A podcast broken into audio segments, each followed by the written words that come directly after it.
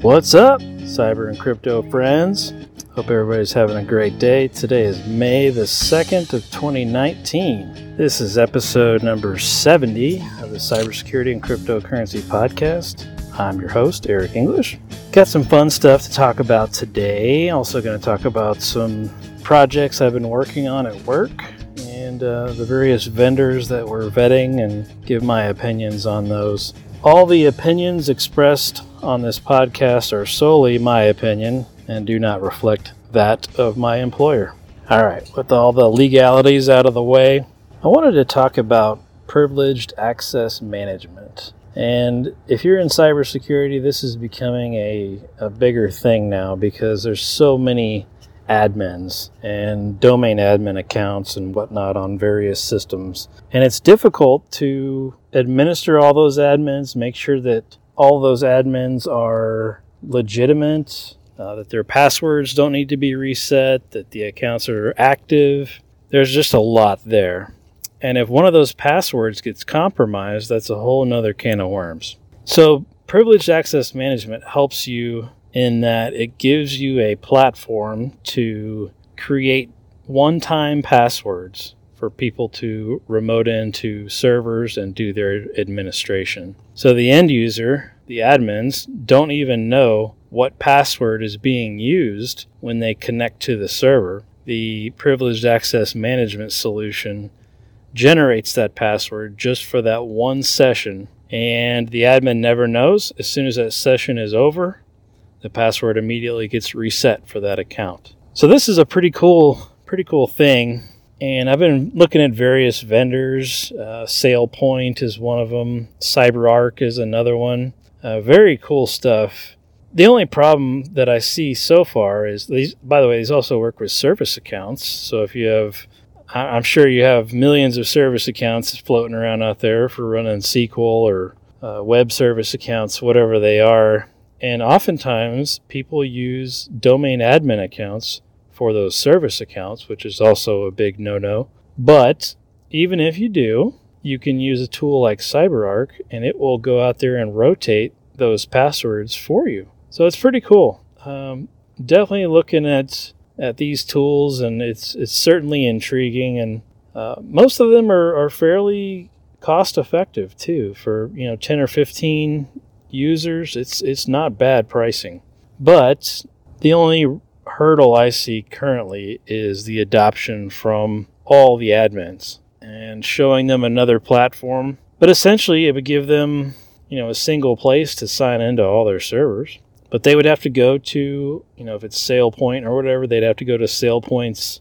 Uh, typically, it's hosted. It's a SaaS environment. So you go to SailPoint's website, you'd log in, with your two factor and all that good stuff with your password and two factor. And then from there, once you're in, SailPoint would then do the rest. So you never know what those passwords are to those servers at all. That was one of the questions I asked. It's like, why wouldn't somebody just go log in directly to the server?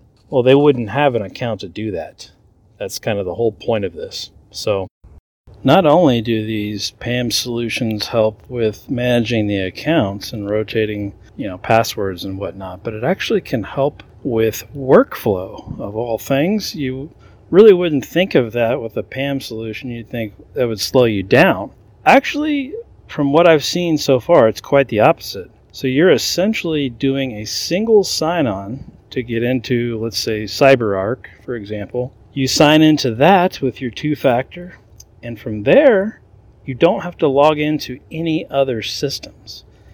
And you can do more than just remote desktop. You, if you're a SQL administrator, you can open up SQL Management Studio with those credentials and still never know what the password is. So, makes it very cool for even workflow purposes and helping people get to what they need to potentially quicker. So, pretty cool stuff all around. If you want to tinker with one of these, there's a free one out there. It's called Thycotic, T H Y Cotic.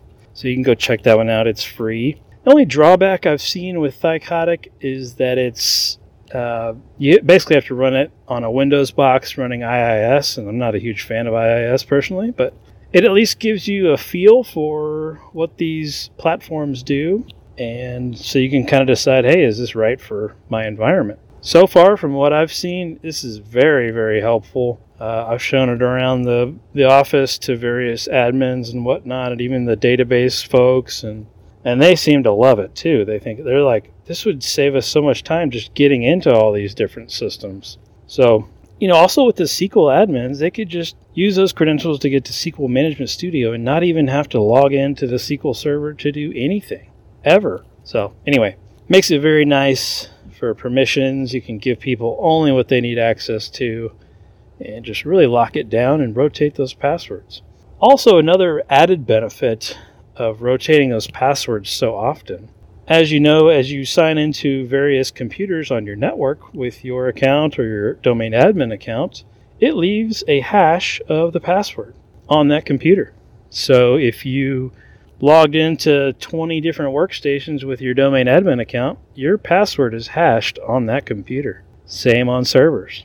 Why is that a problem? Well, if a hacker gets a hold of one of those computers and they can grab that uh, it's called the SAM database uh, on the computer in the Windows System 32 drivers folder. Uh, I'm sorry, ETC drivers, I think is what it is. Um, but if they can get that SAM file and start extracting those hashes from there, they can start cracking those hashes. Now, obviously, you have to be able to actually crack those hashes in a reasonable amount of time. And oftentimes, if you have a decent password, it's pretty unfruitful to try to crack those passwords. But if the password is getting rotated every time you sign off of a server or another system, that password hash is invalid. So, makes it really cool. You can also uh, request access to certain things. So, if you have admins that rarely get into whatever system and for whatever reason that one day they need it, they can actually request access to it and it'll send the other admins an alert saying, "Hey, this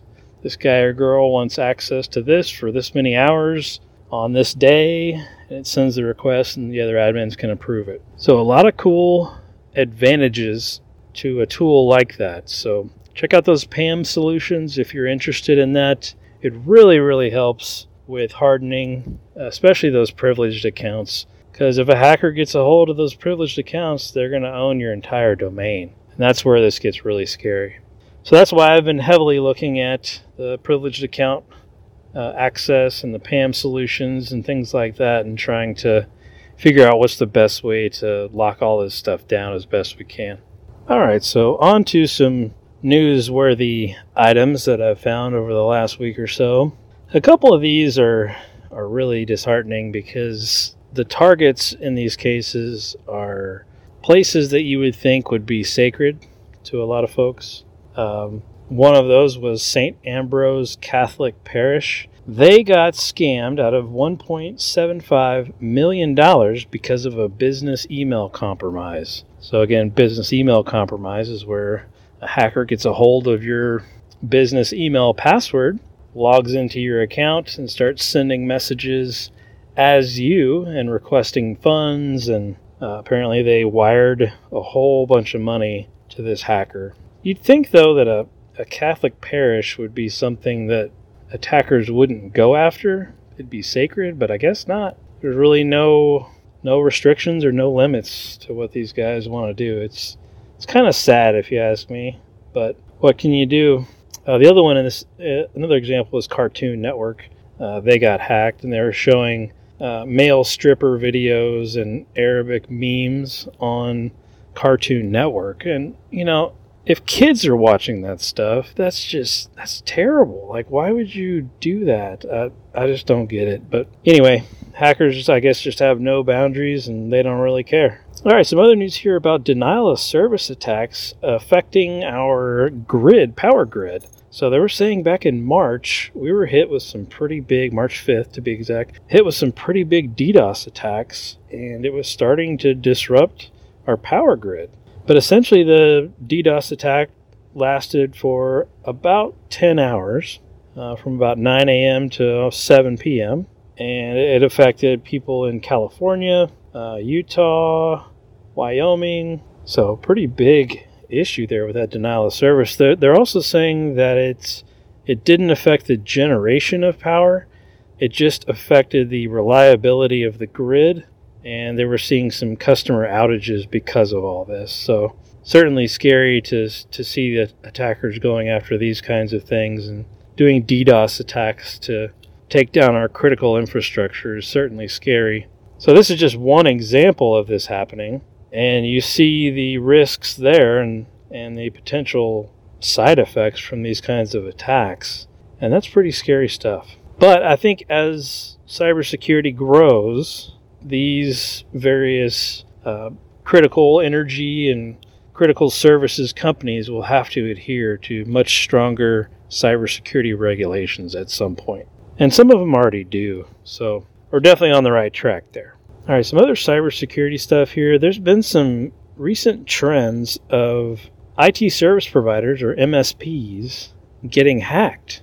And if you're not familiar with an MSP, they're typically just a IT company that does IT for numerous different businesses, right? Like small businesses that can't afford an IT person, they'll outsource it to an MSP, and the MSP can basically handle all the IT related stuff for them. Well, hackers are targeting these MSPs, and by doing so, if they compromise one of these MSPs, they can then get access to all of those other customer sites. Uh, all their clients, basically, these attackers could potentially get access to all of them. So pretty scary stuff to see that going on too. Uh, I saw one today where they got ransomware and they decided they weren't going to pay it, and the hackers pub- published tons of data about the MSP and all their clients, and you know, talk about crazy. But they didn't want to pay the ransom. They said, "No, we're not going to pay it." So they dumped all this information on the internet, and there you go. But they didn't want to be blackmailed, and they said they're not going to pay for it.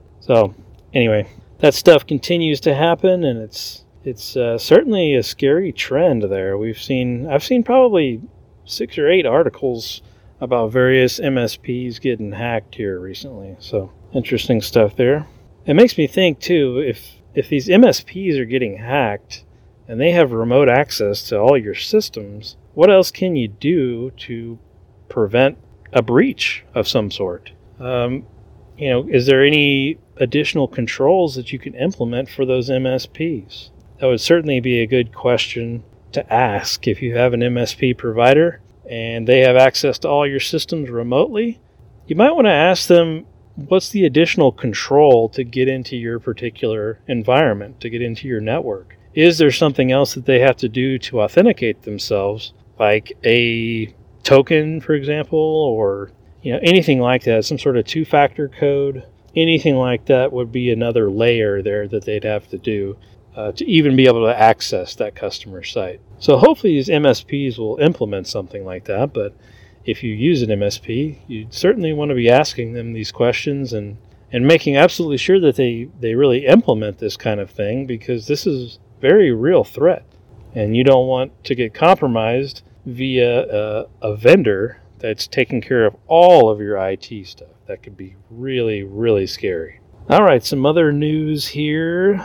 I'm calling it cybersecurity news because I guess it kind of is. Uh, Fiserv is one of the biggest uh, banking core providers, and you know there's several of these massive uh, core providers for banks, and they're now getting sued by a credit union, and they're suing them for 37 million dollars, and they're basically saying that there's baffling security holes, and those security holes are wreaking havoc on its customers. So they basically go through all of the alleged security and authentication issues uh, that led up to this lawsuit, but pretty interesting stuff there if you're in banking and you happen to use Fiserv. This is something that you'd probably want to follow. Uh, a while back, I reported on uh, a vulnerability, several vulnerabilities that were found um, on their online banking interface, and uh, they quickly patched all that. But apparently, there's other stuff still out there, according to this, allegedly, of course. Uh, they're saying it's baffling security holes, so they must be like blatantly obvious. So interesting stuff there. All right. What else here in cybersecurity? There was also this site called Ladders. It's a job recruitment site called Ladders. Uh, they also got hacked. 13 million user profiles and information was leaked. So yet again, just tally them up. They keep coming. All right, we'll jump over to some crypto stuff. Uh, the price of crypto is doing great. Uh, it's still steadily going up. Uh, 5600 range is kind of where we're at now, so that's a very, very good trend. Uh, saw some other news here about the central banks of Canada and Singapore were, for the first time, they were settling cross border payments using blockchain and digital currencies. So that's pretty cool to see some of these massive central banks starting to get into the blockchain space. So I thought that was cool. Uh, some other news here about E Trade. If you're familiar with E Trade, it's just like an online stock trading kind of platform. And they are going to start launching their own cryptocurrency services, uh, uh, at least according to Bloomberg. Uh, so that'll be interesting. They're going to offer Bitcoin and Ethereum trading on the E Trade platform now. So they're also getting into the crypto space. Some other weird stuff here in crypto Jaguar, the car company,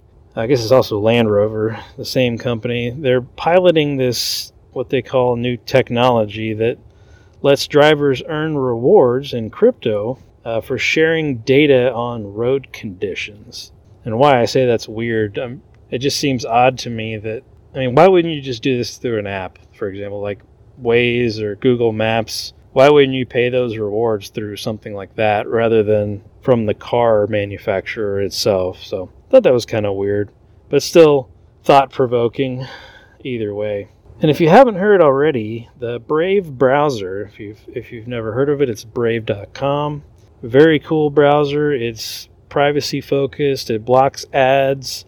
They recently rolled out their own advertisements for Brave and they pay you back in BAT tokens. So that's that is live, that is active now. Uh, it looks like they pay you out once a month. So basically all the ads that you look at it adds up over time and they pay it out once a month to you in bat token and you can then turn around and use that bat token to tip other websites that you visit frequently if you wanted to so kind of cool stuff there it's a, a definitely an interesting web model but certainly makes it easier and better for the end user to not see all the advertisements on the page and and be able to select how many ads they actually want to see per hour which is what uh, the Brave browser is doing. So, pretty cool stuff there, too. All right, folks, that's all I've got for today. If you want to follow me on Twitter, I'm at Cyber Crypto Guy. It's Cyber Crypto Guy on Twitter. Check me out on there. I retweet a bunch of the articles we talk about here on the show. Thanks, everybody. Have a great weekend.